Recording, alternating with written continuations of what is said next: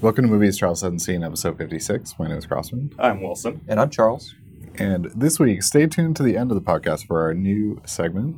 Yeah, Tease that. we got big plans. Yeah. Yeah. But this week, we watched the 2006 movie Inside Man. So, Charles, tell us about it. Okay, so in Inside Man, a bunch of robbers take over a bank, take hostages, uh, and they dress up all the hostages in like painter suits to match their own. Uh, and then there's a many days long standoff with the police, trying to obviously get the hostages free and negotiate with the robbers. The negotiations don't really get anywhere, um, but the police suspect that the robbers are just trying to stall for time.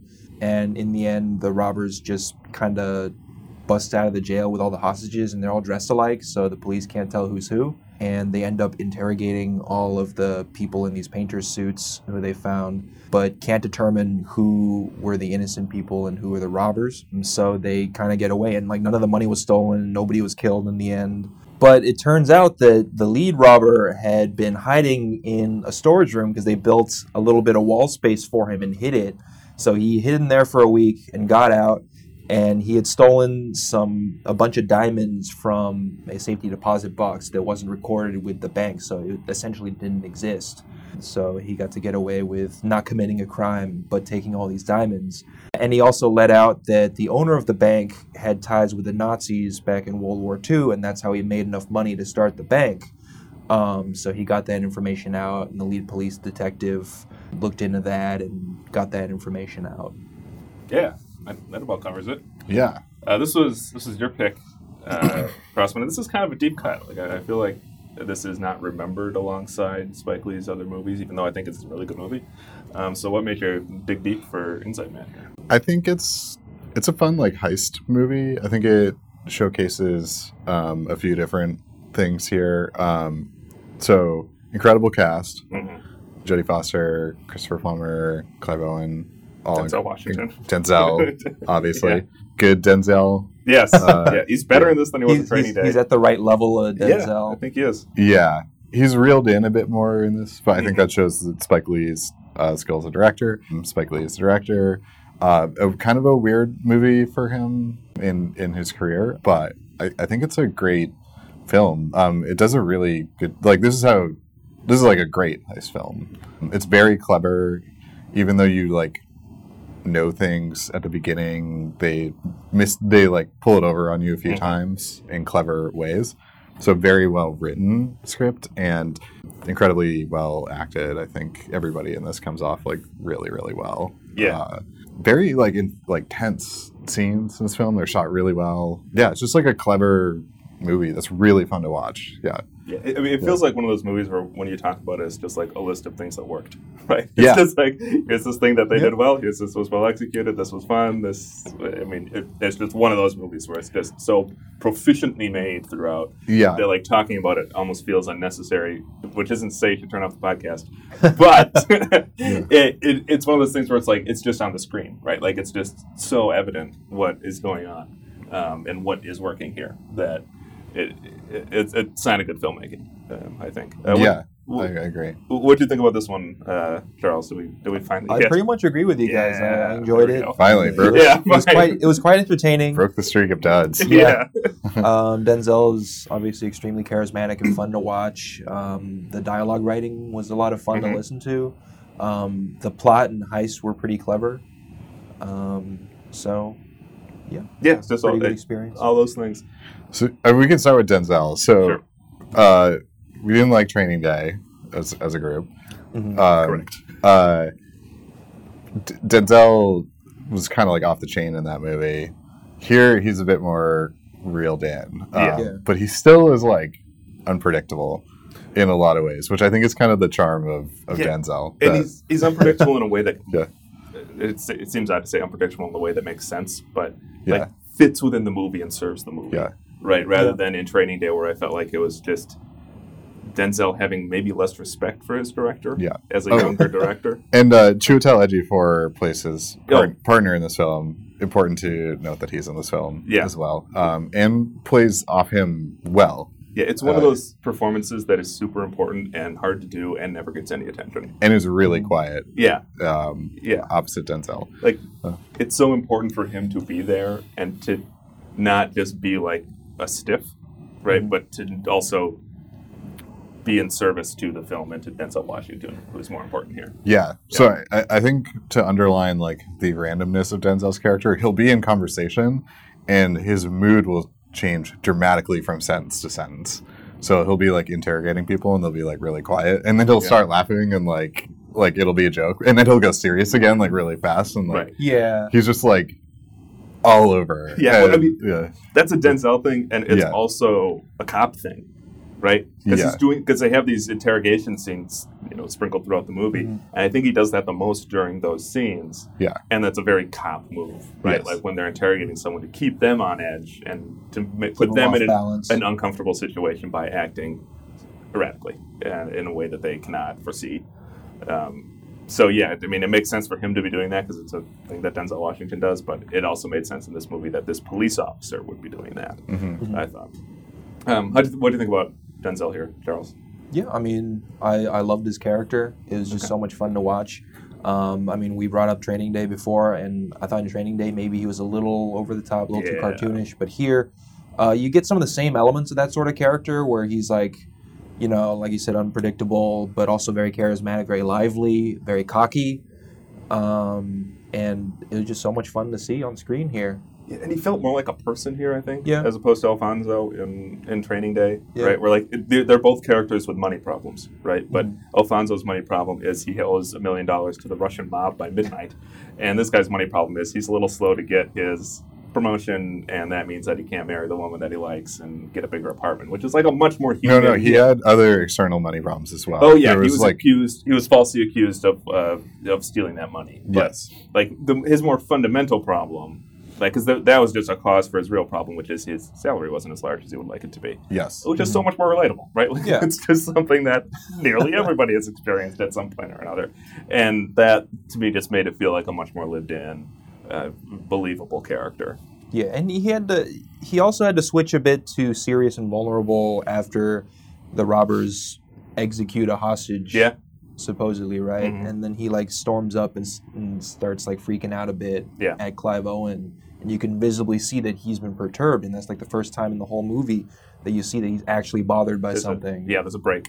Yeah. Yeah, I, and you have that great shot right. I think it was right after that where it's this tracking shot of him like walking away from That the- I thought was a little peculiar. it was peculiar, but it, Because I mean, he was like very clearly riding a Segway or something like that. yeah, yeah, it was on a dolly or he was on a track or something like that. But like the effect of like him feeling out of his body, right? Like that he's just so jarred by it that he's no longer as present as he has been so far. I think. Yeah, they also was used. effective. I think they were using like a half frame rate, so like Yeah. your normal frame rate's like 24 frames. So it looks and- like it's kind of fast forwarding. yeah. So I think they were skipping every other frame, so Yeah. you It's cut down 12. to like a 12 frame rate, and it looks it looks animated because he like kind of flows. yeah, and it's And- this this, uh, Yeah, this sense of like being outside of yourself. yeah, is what I got out of that. Um, also, his- his costuming in this movie I thought was interesting, um, Yeah. in that he's wearing he shows up to the scene of the crime in all white with his white hat and his white suit. he looks very sharp in a suit. Looks very sharp in his suit. Nobody else looks like that. The rest of the movie is all shot in, in dark blues and almost blacks. A lot of the time, you have the robbers in these navy outfits. All the other cops are also in their navy outfits, and he, he really pops with almost throughout the film wearing these these soft uh, beige, white, cream colors. Um, almost makes him look like you know the good cowboy, the white hat. So unlike a lot of heist films, so I think to like the Ocean's Eleven films, like Ocean's Eleven films are a lot about process. Yes, So it's like they pick a target, they plan for a long time, they pull the team practice. together. Like, Yeah, that's a they big part you of collect those- the Yeah. team. Yeah, it's like this is the demolitions guy, this is the driver, this is the money man. And I think what's great about this movie is it forgoes all that. Yeah. The efficiency in it is like the movie starts, they do pick up the team, but they just like pick them up in a car, and then they the heist starts. And Mm-hmm. Yeah. it's more the story of like what happens during the heist. than I it mean, is, a like- lot of it is the mystery process. of what the heist was, right? Which I found pretty interesting. Because, I mean, Yeah. in Ocean's Eleven, you know what the heist is. You're just curious about if they can successfully um, do it. pull it off. Yeah, and here they even show them like in the safe and they're just like sitting on the money and they're not even like touching it. Like Yeah. they haven't bagged the money at all. Like yeah, Yeah, and, and it, it seems like they're taking almost random actions some of the time. Like there's that sequence where they pull the woman out of the room, and then they put her in a different room, and they blindfold her, and then they pretend that they're putting somebody else in there, and then they put a third person, and it's just like shifting all these people around all the time, and we don't have a lot of context for like what Well, they're that- doing. That Yeah. made sense to me in the context of the heist, right? Because you clearly you want to keep the hostages unsure of who's who and all that. R- Right. So yeah, you. Yeah, I mean, it makes sense within that isolated sense, but like how it fits into the larger plan is unclear. So you have like these bits and pieces, but not Yeah. exactly the entire tapestry of it. Um, and it actually worked. Like it, like it, it comes off as like this mystery story yeah. It's not until the end or like where It it, all really comes together. comes together. Yeah. exactly. They actually show they show you the main robber hiding in his cell just in the Yeah. first scene of the movie. Yeah. Um, but I didn't piece back together that that's what that was for some reason because you don't think that they have the audacity to to build a room inside the storage room. I guess. Yeah, and he says he's in a cell, and the implication being that he's in jail. Right. Yeah. Yeah. But he's, he's not. So I thought Yeah. maybe it was some prequel where he's in jail and plotting some revenge or something like that. Right. Yeah. I mean, and they, they tell you, I mean, that opening scene almost tells you that he probably gets away with it, but it's not clear. And then you have these interviews throughout the heist that look like they got away with something, but it's not exactly clear what they managed to pull off. Yeah. And so, you, you, like, it gives you enough, like, little bits of information to, like, keep you involved with the story and not feel, like, totally lost, but it's still not so much that the end is is foreseeable. Because I don't Yeah. think it is. I think it's very hard to predict this movie. Yeah. Yeah, and even at the very end, they reveal even more characters that were involved that you didn't Yeah. like expect to be. Yeah, like the Jewish jeweler guy. Yes. Yeah. Yeah. Um, and I guess uh, uh, the guy that was Ziggy and The Wire. There's a Yeah. couple Wire alum in this movie. Yeah. There's a Um, number of them. There, I saw at least two. Um, there was Judge, the guy that plays Judge Phelan was in here, and then was one of the cops, and then Ziggy, Yes. the, the most most loathed character in The Wire, I think.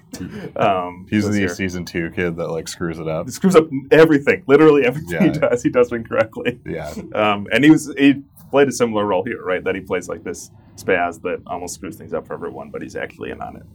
Um, is the the twist? Um, so yeah, there's was a, he was he the one that took his mask Yeah. off and got punched? yes, that Yeah. guy. yeah.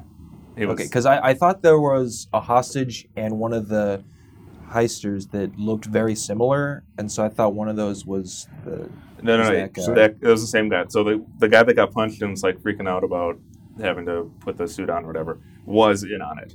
He was one of okay. the, I guess he did that so that they would very recognize his very much recognize his face as a hostage. Yeah. Yes. Exactly. Yeah. Yeah. Um, which is again part of the scheme all along, and so yeah, it's a clever movie in, in that sense. Yeah. It's, it's very smartly written. Mhm. Um, but to have it come together as well as it does, I think is in the acting. Yeah. Yeah. Uh, that comes So- along with, and because there's a lot here that's kind of like that could be big and silly. Yeah. Right. Like it, uh, I think Clive Owen especially should get a lot of credit for this. Like that character could be absurd, yeah. So and he wasn't. Clive Owen's an interesting actor because he's in really bad movies. also, really good And movie. he's in really good movies. And, Yeah. um, he's kind of like Josh Brolin in that way. Um, Sure. there's uh, Gerard Butler is a good. Oh no, although now Gerard Butler's just in Just bad. exclusively bad movies. But he's still like g- a good actor that, Yeah. for whatever reason, acts in only bad movies.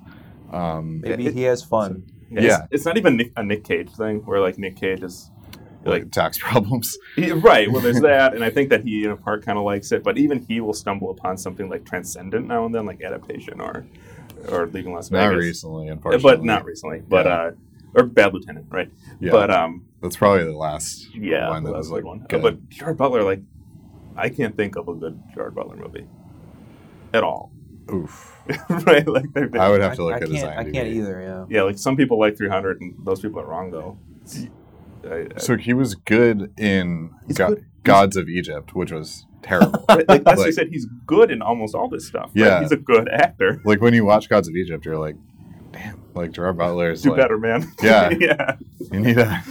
what are you? All this what's talent. going on? I mean, Yeah. I'm surprised like other people don't recognize that. But like, I'm or sure they do. he Like, may this- just be like pigeonholed for these like kind of crap action movies, or Maybe. he just needs better people. maybe he likes it. Yeah. Yeah, I don't know. totally fair. But Clive Owen um, is a really good actor. Like, Mm-hmm. hmm and in this this film, he's great. Um, and we just don't see a lot of these films with him in it, unfortunately. Yeah, he's such a good villain, right? Like he Yeah. totally worked as the villain here. That the the cold open with him doing. He's the- kind of not the villain, right? right. Yeah, they kind of go back and forth, and like the end of I it is that mean, like the, the he- real villain is Case. yeah, yeah, it is like the real villain is capital, Yeah. um, and Nazis. Yeah. Uh, but the uh, that cold open that he has where he says like my name is whatever, whatever his name is Yeah. and I only say everything once so you better listen I don't repeat myself and all this and, like that was a great hook Yeah. And he does do violent things. Like Yeah. he beats up the bank manager who is not in on it. no Um, oh yeah. I mean he gets a couple in on, on Denzel when they when they tussle yes. Yeah. on the ground there And the guy who's in on it, they like fake him beating them up. But as a viewer, you still think it's real. So, right, Yeah. right, and he comes across as, as menacing, and he, he's cold without being boring. Right, Yeah. like it's it, he he seems like this guy that's very confident. Obviously, like he Mhm. thinks he's going to pull off the perfect crime, and he keeps bragging about it. But it's not in a big way. He brags about it in like this matter of fact way. Mhm. That makes it s- seem like all the more like unnerving. It's and kind of like threatening. that smart bad guy trope, right? Yeah, it He's is. got that kind of feel to him. Right, and he, and he nails it here. Yeah. Right, like I, I feel like this. I, I character did is really like the suited scene for it. where they were collecting the phones and the bank manager didn't put it in his phone. I Yeah. thought that was really menacing. Yeah, Uh, It was like really scary, so it was really well done there. Well, I, what I like about that that scene is that like they, you get one or two of him like looking through the phones, but then the bulk of the scene is a slow pan across the faces of all the people like watching him gradually try to find a phone with that guy's number in it to see if Mhm. he's lying. Mhm. And like that's what really I think sold it is that Yeah, that you see the horror on all these guys' faces. So it's not just about what Clive Owen is doing; it's about the very the, the credible threat of of what could happen. Although one thing I'm wondering is they did have all the actual hostages unmasked and in the room together for quite a while while they're collecting their phones and stripping them and giving them these outfits. Right. You'd have to think that at least one of them might think something's off when a new person's face shows up in the hostage room. I mean, They It's just rely possible- on nobody having scanned the room. It's possible. I would say that, like, in a very traumatic situation, it's difficult to remember small details, particularly Sure. faces of people that you don't know. So That's fair. Yeah, and and part of the point they raised at the end of the Yeah. movie when uh, Denzel was talking to his captain or whoever it was is that for every guy that's saying yes, that's definitely one of the robbers, there's three people saying no, I saw that guy being a hostage, right? And like any attorney, So there were enough interweaving people Exactly. to screw up any. so any defense attorney is going to say, here's three witnesses that contradict your one, right? And how do you prosecute that? yeah. yeah, and and ne- never mind that there was not really much of a crime either. And Yeah. so- yeah, which uh, again is, is part of the point. Um, so yeah, I think that's part of the cleverness of the movie is that they, they can account for all these little these little things, but it doesn't come across as one of those really I don't know picky movies, right? That's like obsessed with detail. It's just like the Yeah. detail is so much a part of the narrative that it becomes the whole, right? And that, I like that about it a lot. So for small portions of the film, we leave the bank and we see Jodie Foster, Yes, who's like, um, a fixer. she's a fixer, Yeah. yeah. and she gets a call from Chris Plummer, and she has to meet with him and talk about the heist. Uh, so he has something hidden in the bank that he doesn't want found, and she is there to negotiate that object not getting found. Right. Um, she, I thought, was pretty good in this movie, just as like a, uh, um, almost like a psychopath character. Um, Yeah. She's willing to work with like really bad people. She does it very professionally and Yeah. without. I mean, she plays that Yeah. amoral, above your pay grade character very well. Yeah, she Right. actually says that in the movie at one Yeah. point. Yeah. Uh, Yeah, that- that's why I air quotes Right, that. Literally yeah. a quote there, yeah. yeah, Uh, no, yeah, I, th- I thought she was great here. yeah, and for like a sort of an A-list actor to play such a small role, I think is interesting. She just kind of breezes in and out of this movie, and Yeah, uh, I mean, part of that is Spike Lee's clout. I think that he he's a big enough name that if you can get him on your resume, that's a good thing for an actor. yeah, And, get like, Chris Plummer. and, like, yeah, same thing with Chris Chris Plummer and, and a lot of these guys. It's like, yes, of course, I want to work with Spike Lee. yeah, Um, so I think that's part of it. And it's it, I bet it was a fun role, right? That she Mhm. just kind of gets to play this character that's literally gets to be above everybody else or nearly everybody else that she's with. And Yeah, it's a big contrast from her uh, Silence of the Lambs character.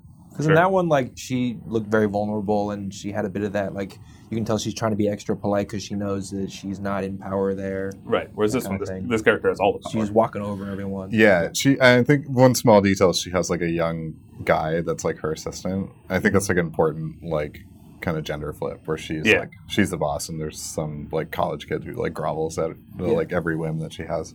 Right. Um, Yeah, that's a good catch. and uh, yeah, so the other like, it's as Charles said, like it turns out Christopher Plummer's character dealt with the Nazis, got his money from the Nazis. What's interesting is um, Jodie Foster kind of does the same thing in this movie, right? Yes. Like she acknowledges that Christopher Plummer like got his money from the Nazis, and she takes a check at the end of the movie and walks away. Yeah. And there's a moment where you think that like she's gonna like tear the check up, and she just like d- that like doesn't happen. she just like walks pocket- away yeah, with it. pockets yeah. it, and that's it. No Um, good, no evil, just business. Right. Yeah, Right. And yeah, because it, this, uh, since we're talking about the ending, like this feels like a movie that could have ended like 15 or 20 minutes earlier and still been a coherent film, yeah, but is also the one of the rare movies that goes on for another 15 or 20 minutes and it's not diminished by the extra time. yeah, Like the, that extra, that makes it more than just, I can use the air quotes again, just uh, a genre film. yeah. I think it's like its real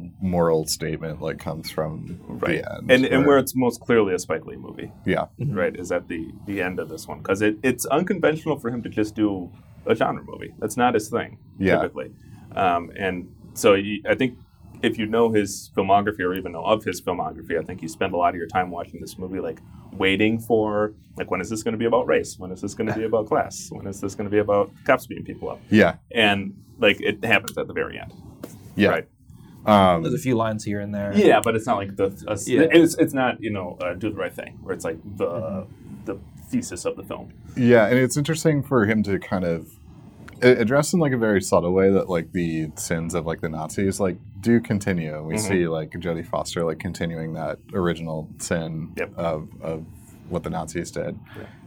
I can imagine that there are like German-based company executives. If you see this film, you'd probably feel a Yeah, little like, "Oh, uncomfortable. like if okay. you're like a Mercedes executive, you might feel like a little or Hugo Boss. Yeah. Or, yeah. or uh, BMW. Or yeah. BMW. Yeah. Yeah. there's, there are plenty. Yeah. Yeah, because like all you know, they have similar stories to this like fictional bank. So Yeah. Yeah. I- And really, that's a Yeah. critique. I mean, if you want to draw the, the line of the lineage from, you know, present day capital banks, whatever, through where they came from, you- I mean, you can stop in 1942 or whatever it was and connect it to the Nazis, or you can do, go back all the way to any property. Like, this is the whole premise of, of property is theft is that it's all based on violence. right? It's all based on somebody at some point originally coming along and saying, "I'm going to kill this and take it, and it's going to be mine, and I'm going to legitimize it with force." And like, I think that's kind of what this this film is getting at, right? Like the, this idea that y- y- if you go back far enough, you can make the same critique of near anything, Mhm. right? And that is a problem. yeah, I think it's also an interesting statement that like you know, as much as we want to like bury bad things that happened in the past, it's important to like continue to try and prosecute them. Yes. Um, Yeah, which is something Yeah. we've seen more recently as the last Nazis have started to die out, right? Like we're seeing Yeah. the, the people that actually were Nazis in Nazi Germany, were guards at concentration camps or whatever, are in their 80s, and nineties even. Yeah. uh, yeah, or older. And you you start seeing people making the argument like, well, that guy's going to be dead in a couple of years. Like, why bother? And it's like, well, it's not about him, right? It's not about that guy, Mhm. right? It's about affirming as a culture that this is something we want to reject and and punish, even if it's way too late, right? And I think that matters here. It's the principle of the matter. It is the prin- well, I mean, it's the principle of a matter, but it, it's almost a practical principle, right? Because is still the principle of saying yes, we reject Nazism and those that participated at, at any point and at any point in their lives, but also the practical matter of if you are ever participate in Nazism, this is what you have to look forward to. We will not stop looking for you, um, and I think we need to be making that statement as often as possible Mm-hmm. Mhm. because. you know, you see the rise of Nazism now in the United States, and it's a product of not taking it seriously enough and not punishing enough.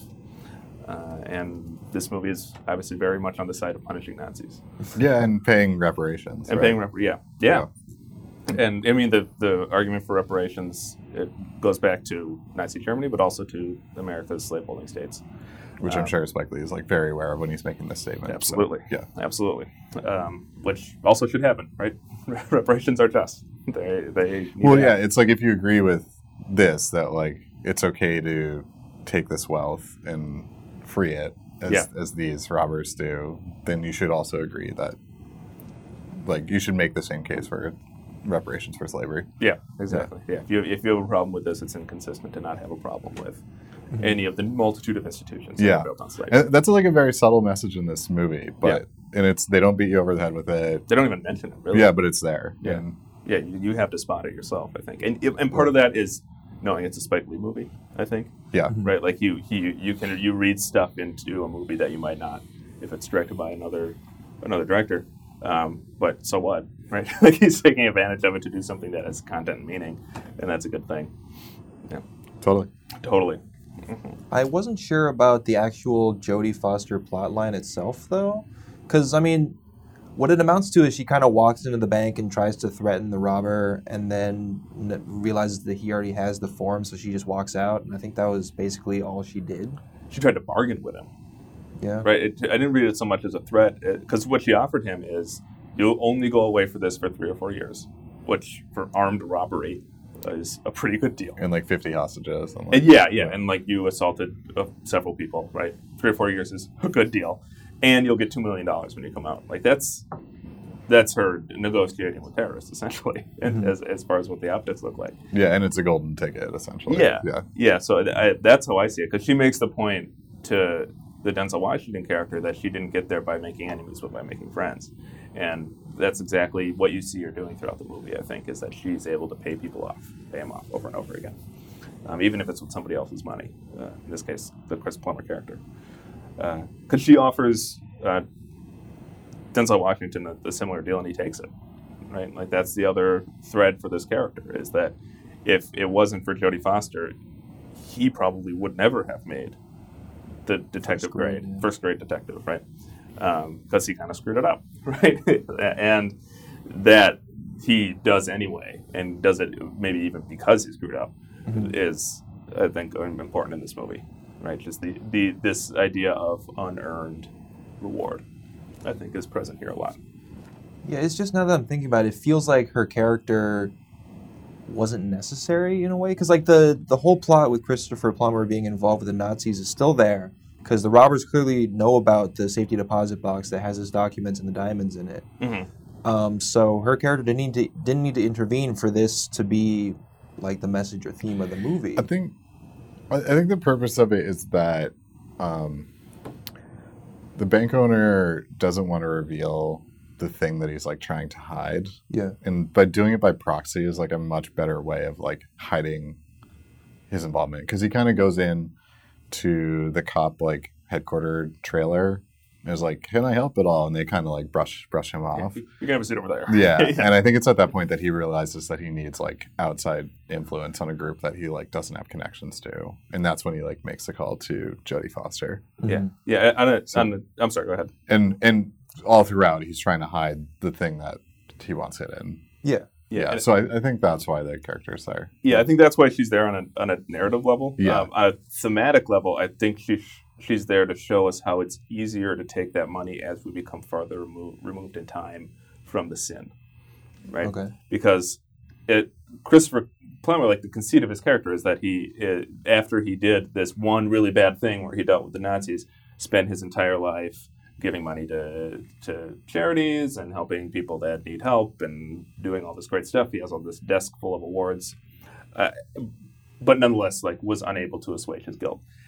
And the Jodie Foster character is for 60 years removed from that, and is able does not experience any of that guilt, despite directly benefiting from that exact same sin, Mhm. right? And I think that's what it's showing us is that we have to, if you don't want to be like the Jodie Foster character, who again is portrayed as psychopathic, really like unable to feel empathy with others, if if you don't want to be like her, you have to remember what that original sin was, whether Okay. it's Nazism or slavery or you know, you know, pick your bad act. Like I think I think that's what this character is doing. That she, she ser- serves as a warning to the audience: don't be like this. You know, Okay. is, is what I got out of her. Yeah, um, but this is still a heist movie, right? Um, the opening sequence, like I think that what you see in this movie is a lot of uh, Spike Lee's flexing his muscle as a filmmaker, right? Like this is not do the right thing that was made in the '80s, where he it's like his second movie, and like he's still, you know, feeling out how to make a movie. We see a guy very experienced at making movies at this point, and I think you see that in the opening sequence where you have the Clive Owen character knocking out the lights and they just establish the geography of everything really clearly. You get that bird's eye shot of the, the cars, the, the police cars approaching everything, how everything is cordoned off. And it's just so crisply told. And the introduction of character, there's a lot of like extras in this movie. Yeah. A lot of like small roles. Mhm. And uh, it does a pretty good job of like introducing characters that sort of come in and out of the film later. Yeah, and distinguishing them from each other. Yeah. Right? Like so Yeah. Mm-hmm. many people, it'd be easy to, for them to get conflated with another, with one another, especially in a movie where the point is conflating people with one another. Yeah. Like, It makes it feel like a very full film. Yeah, like it- it does. there's a lot of extras in this film, and they're most of them you like kind of remember. A lot of like walk in here New Yorker guys and the, women the one too, that speaks Albanian or Yeah. Armenian or whatever it was. and the That cop, cracked me up. like the, the initial cop on the scene, and Oh. Yeah. um, Yeah.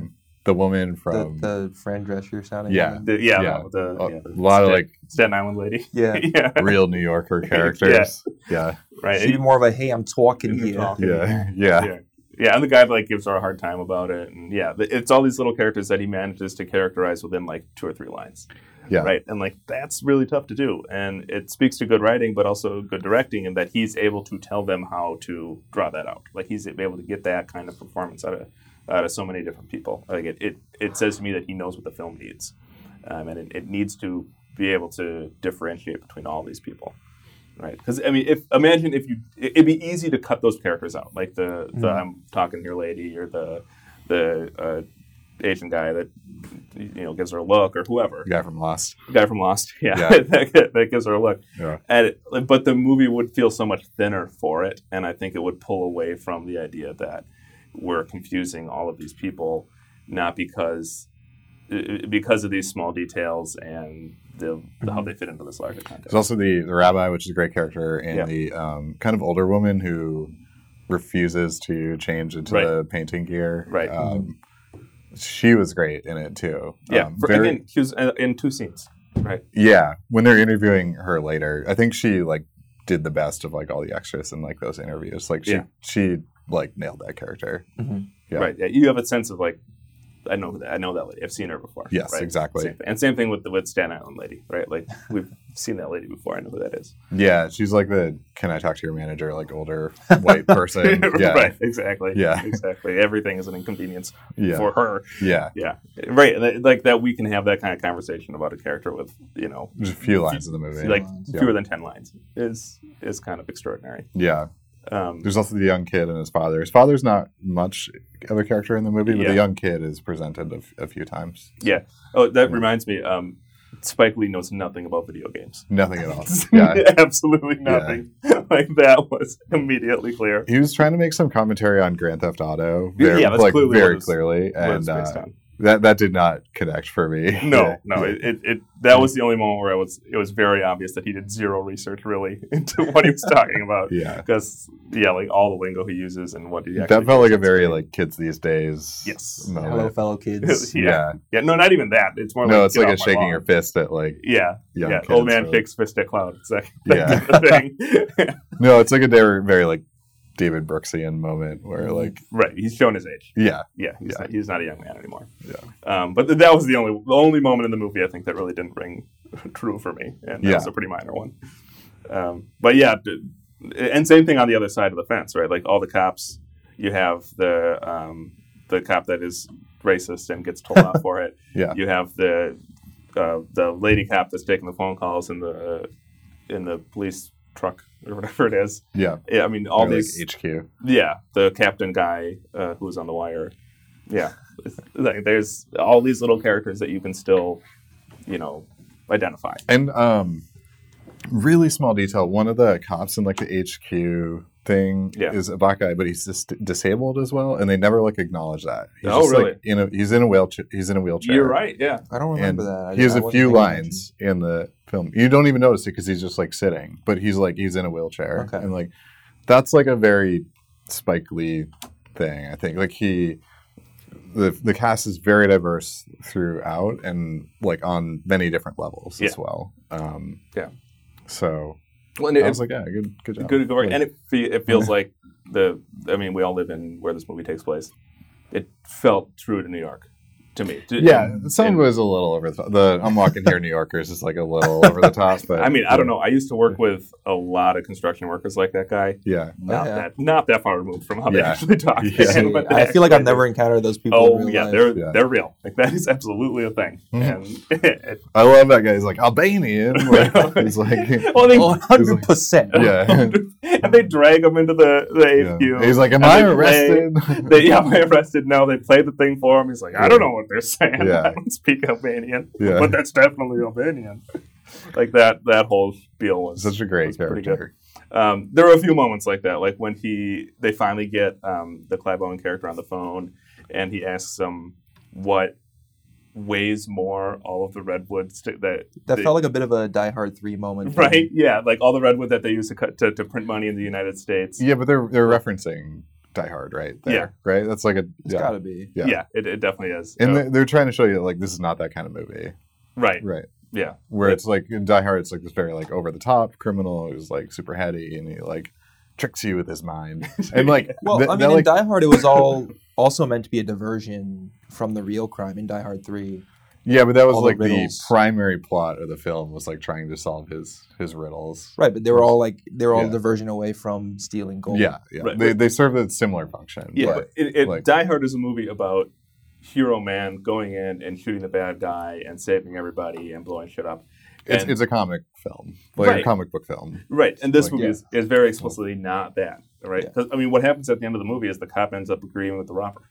Yeah. right. Like Yeah. that's that's the conclusion here, and I think that's what that's calling attention to is, or at least signaling to us later on, is that this Mm-hmm. Mhm. is not a movie where Denzel Washington is going to be the hero, right? At least he's not going to be a hero in the same way that John McClane is the hero.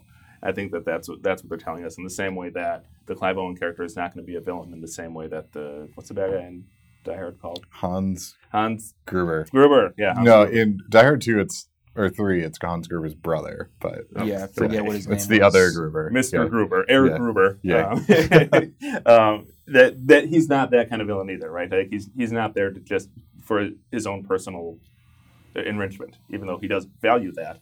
He could have gotten a lot more than he actually did, and it was Yeah. therefore more important to him to make his point than Yeah. it is to you know gain as much money as possible. Yeah. It was a fun little moment, though. They all, they all Oh, yeah, it had was their, great. like, oh, I, I know it's a trick question because money's printed on cotton and not paper. Right, they figure out half of it first, and like not quite the other half. And Yeah. I like that they call him back, and he immediately says, "Oh, I have to call you back," and hangs up Yeah. again.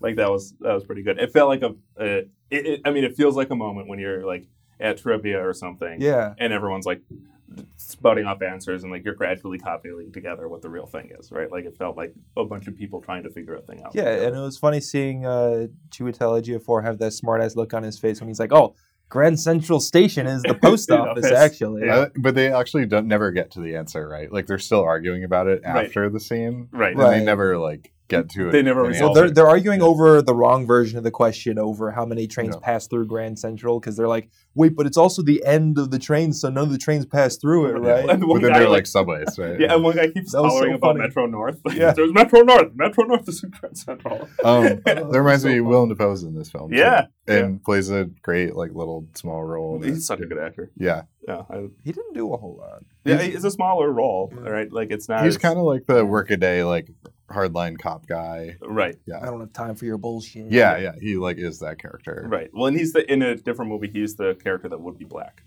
right, to the white hostage negotiator, right? That's And I- true. I, think that that is part of what's going on here as Mhm. well, because there's a little bit of like early. It doesn't come up again, but early in the film, there's a little bit of a power struggle, right? And you have Denzel Washington having to assert his authority and say, "Yes, I'm in charge here. I'm doing this thing," and because he's subbing for someone else. Right, and then it, I guess it does come back a little bit later on when they almost storm the the bank, and Yeah. like Willem Dafoe gets to take control at that point, and he has to pull him back. I'm glad that that moment, by the way, uh, I'm glad that moment didn't end up being too significant in Yeah. the grand scheme of things because I thought it was a little cheesy or dumb that they forgot about the bug in the metal plate thing uh, and ended up storming the place. And I'm just glad that didn't end up mattering. Oh yeah, but, yeah. Because if it, it were a bigger part of the plot that they were listening in on, it'd be a little silly that they let this through. it would have been it would have felt cheap, I think, yeah. but I think it did serve its the, the purpose within the film. It Yeah, worked like for in the what it moment, was. I was a little mad. It seemed cheap. Yeah. Um, but as the film played on, it was just it just kind of got forgotten, and I'm very glad for that. Yeah, well, I think it, I think it would have felt worse if like that undermined everything that they'd been doing at that point, rather than just being like a snag that they catch at the last minute, Yeah. right? Like, and because it was used that way, I think it worked. But if it had been like, oh, this was in here the whole time, and now everything is ruined, right? Like that wouldn't have been as effective. Yeah, although the the whole like oh they've been listening in on this the whole time so they know we're going in and then the I'm going in anyway sort of thing that was a Right. little that was a little much. Right, but again, it didn't. It ended up not Yeah, mattering. thankfully it didn't matter. yeah, yeah. Good, all good choices by Spike Lee. Look at that. He, he knows what he's doing. Yeah. Um, he also communicates a lot through music in this film, Yes. where like even to the point where it's kind of distracting. Um, but they're uh, so the moments I can think of are when Denzel and Clive Owen are on the phone with each other. Even as they switch from the inside the bank conversation to the outside the bank conversation, the music changes, and it's like Okay. very quick, like cuts of music Oh, back I and didn't forth. notice that. So like inside the bank, there's like a very intense like like there's something happening here music. Yeah. And then outside, it's it's more like a little more chill, um, kind of like jazzy almost, Hmm. and that flip flop happens as the conversation's happening. So like Clive Owen will be talking, it's like very intense music, and then.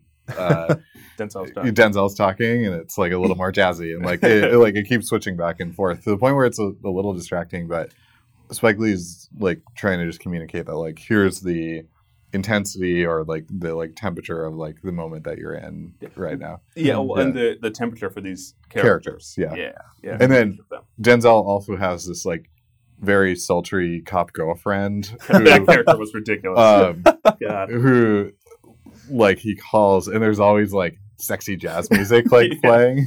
Yeah. It's got that long high note, right? Yeah. Well, and and, you only see her like legs on the bed like yeah or so- I like Yeah. at the end of the movie when he gets home yeah and he has some like joke about his gun.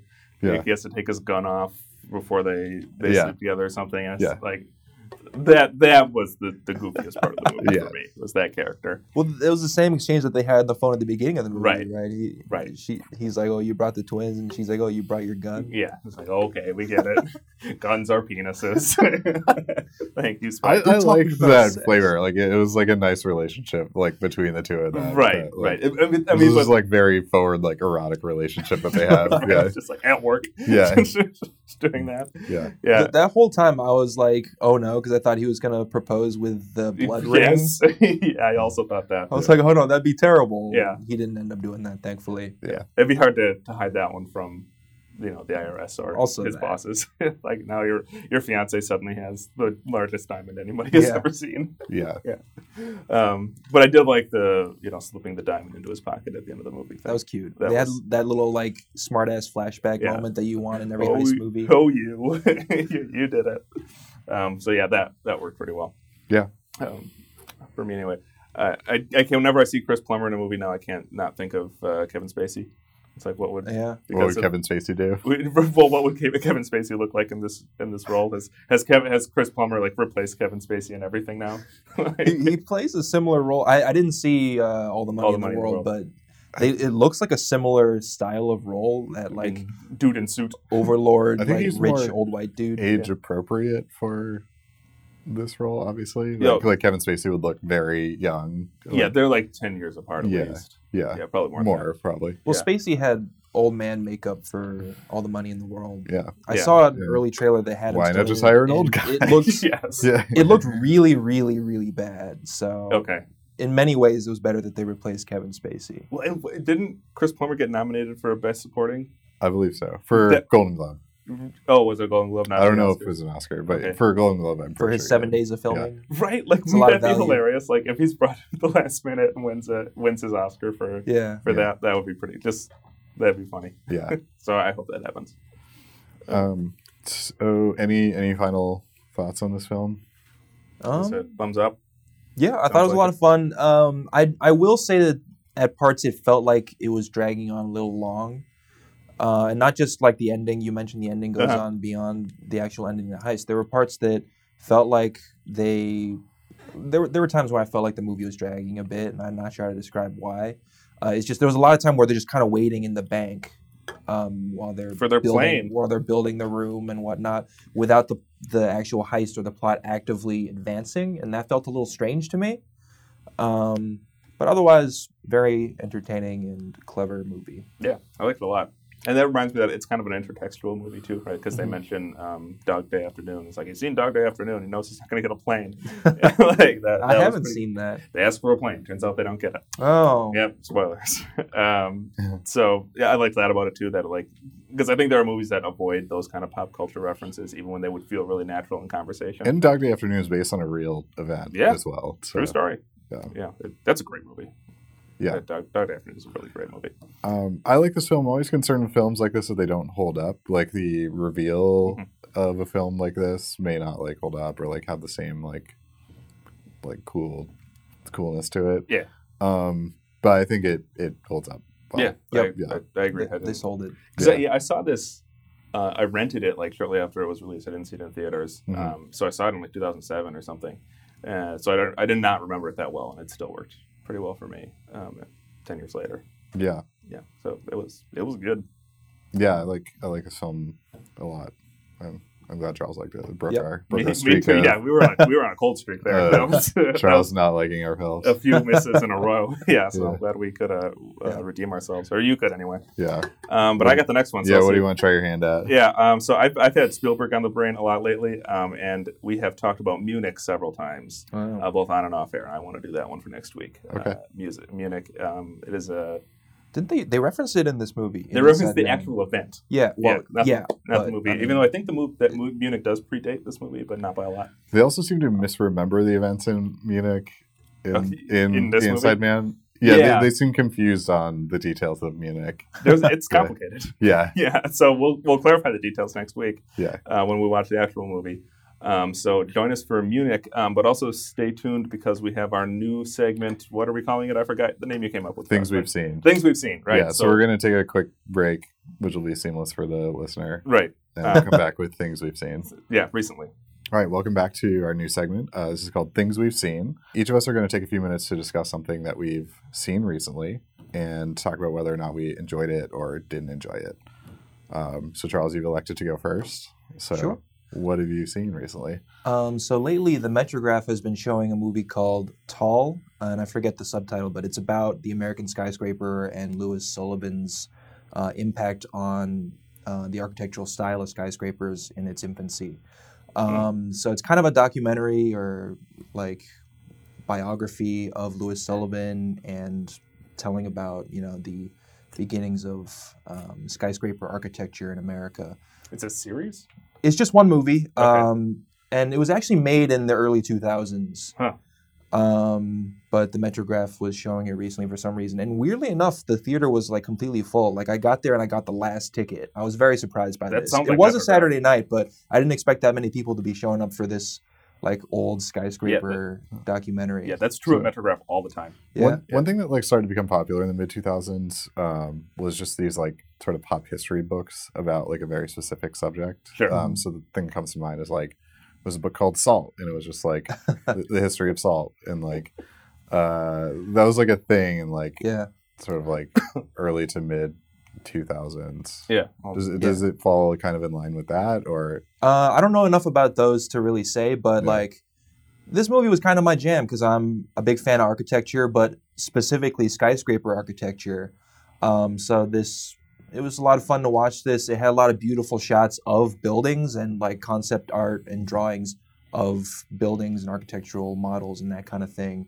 Um, and I just love seeing those.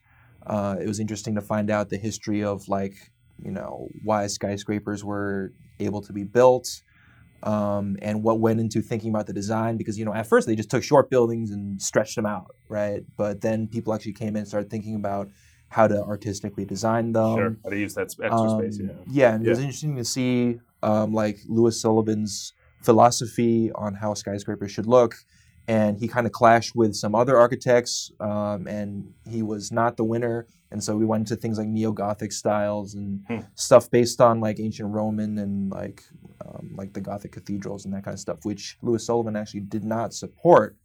Uh, and then you know further ev- evolutions in style to like the 60s where you know they did away with ornamentation uh, very like function over over style sort of architecture that also that Lewis Sullivan wasn't alive to see but would have hated because he was big on ornamentation.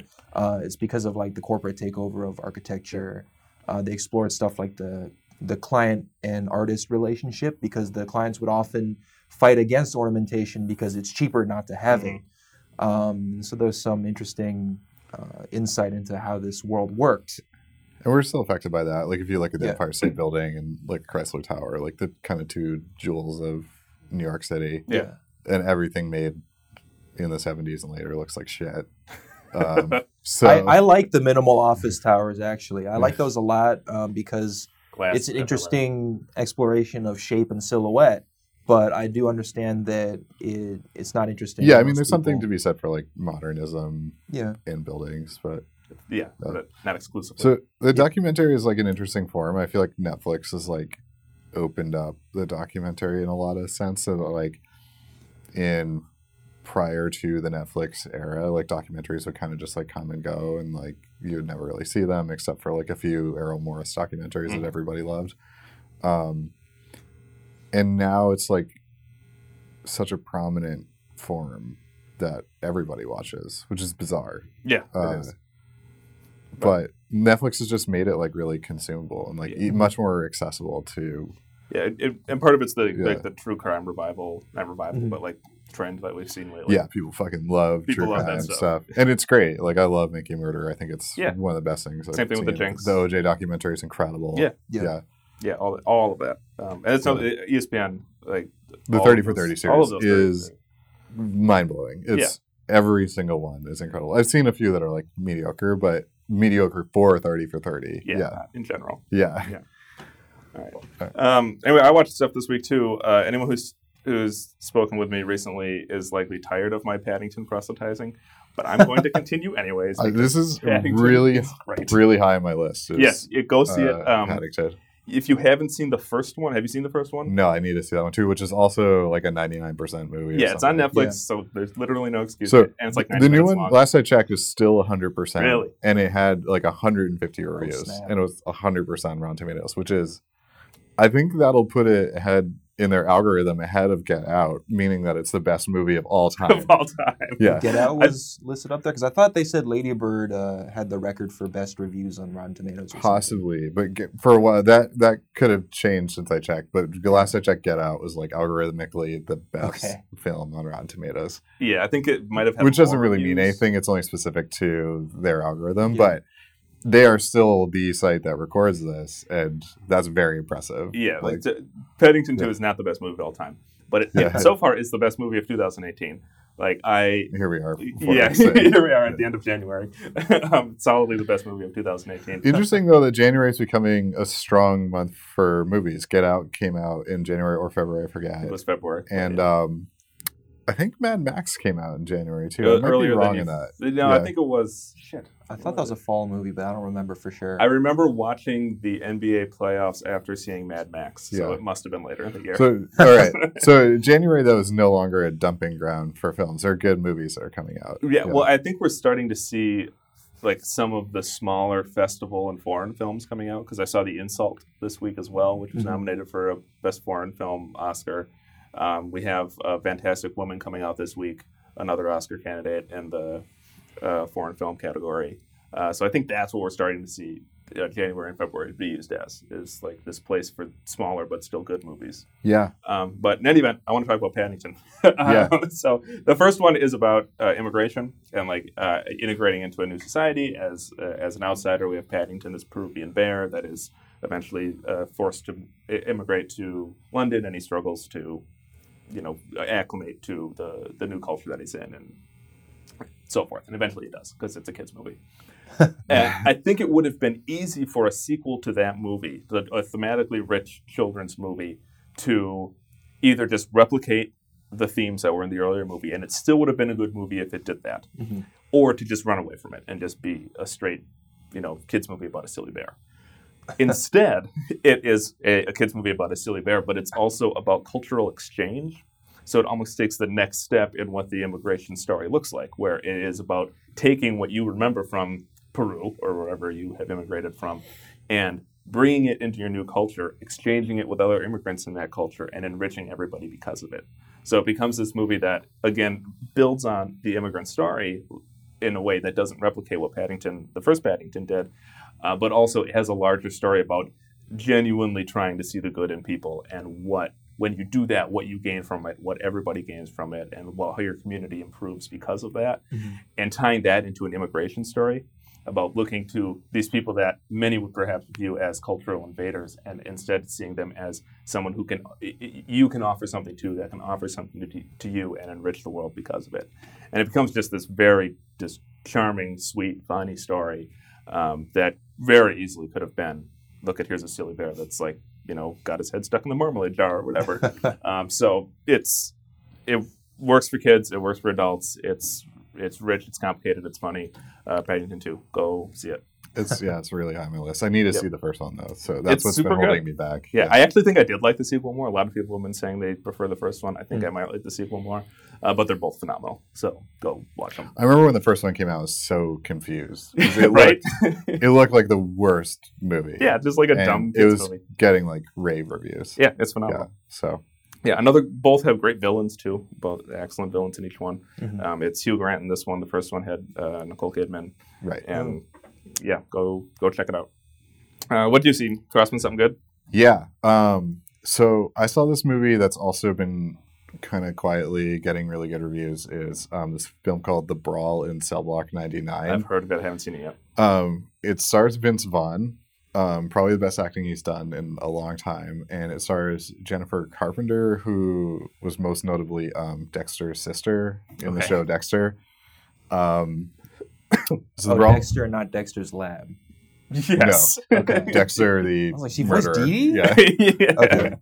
Um, this uh, this is a grindhouse film by like every like this this is a great grindhouse film. Um, and there's a lot of very brutal fight scenes in this movie, and that's really the reason to watch it is to see uh, Vince Vaughn do some pretty impressive like boxing. He's he's like a Like, he former actually does it. he's a former boxer. It's definitely Vince Vaughn doing the the Getting punched in the face. yeah, and it is brutal.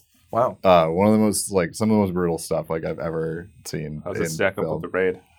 Um, it's more gory than the raid, but very much.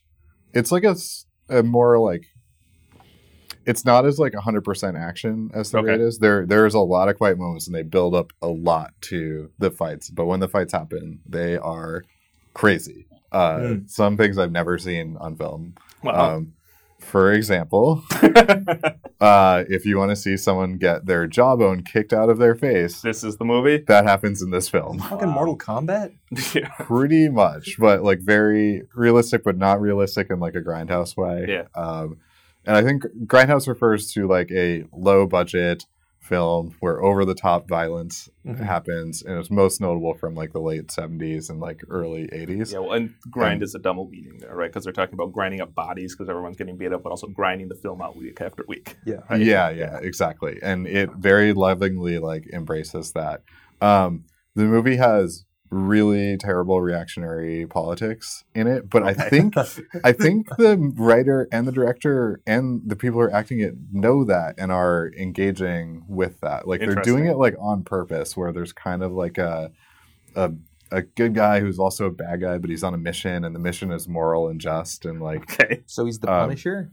yeah it kind of like has a punisher element to it and uh, i'm not sure still how to unpack it Huh. um but the, the film like does this like knowingly i think there's smart people who made this Mm-hmm. film they made it in this way on purpose um so it's interesting to see that but i don't they don't seem to be commenting on it though so i'm not like sure what to do with it but it's really interesting the way that they like engage with the politics in the film um and it's it's it's a great film it's on amazon prime for free right now so if you Is it? have Okay. prime like i highly recommend um watching it it's it's a thrilling film okay. And- Mm-hmm. I remember yeah, I remember hearing about it like a year ago. And I like vaguely heard of it that. feels like Yeah. a very like angry film. Okay. Like I've never I, I- I see that so rarely, but the film feels like very angry. it, Um, I mean, the descriptions I've heard of it, Yeah. it reminds me of something like Green Room or Blue Ruin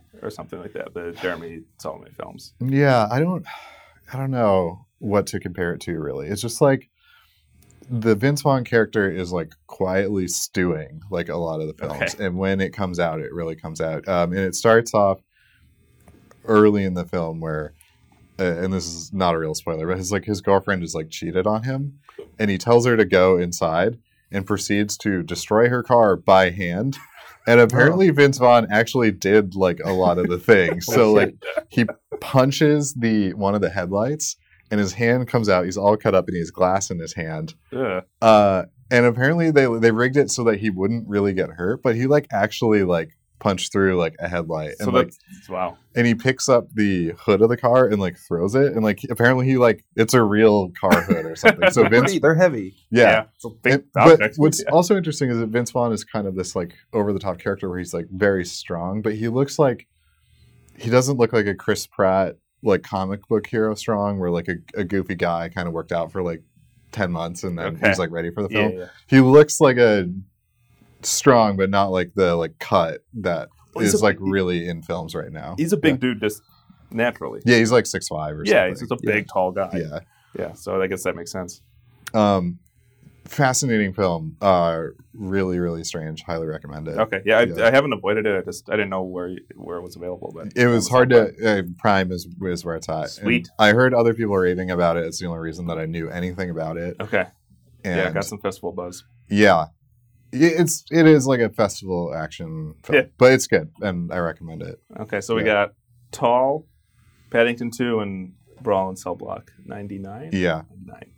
So go check those out. In addition to Munich, which we'll be watching next week for the for the show. Um, I hope you guys liked the new segment. Let us know um, if it worked for you. If you want to hear more more stuff like this.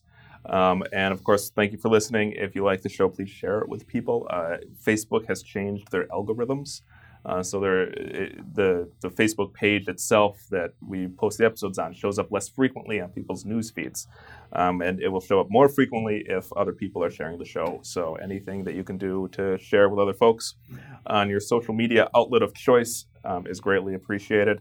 Anyway, thanks for tuning in, and join us next week for Munich.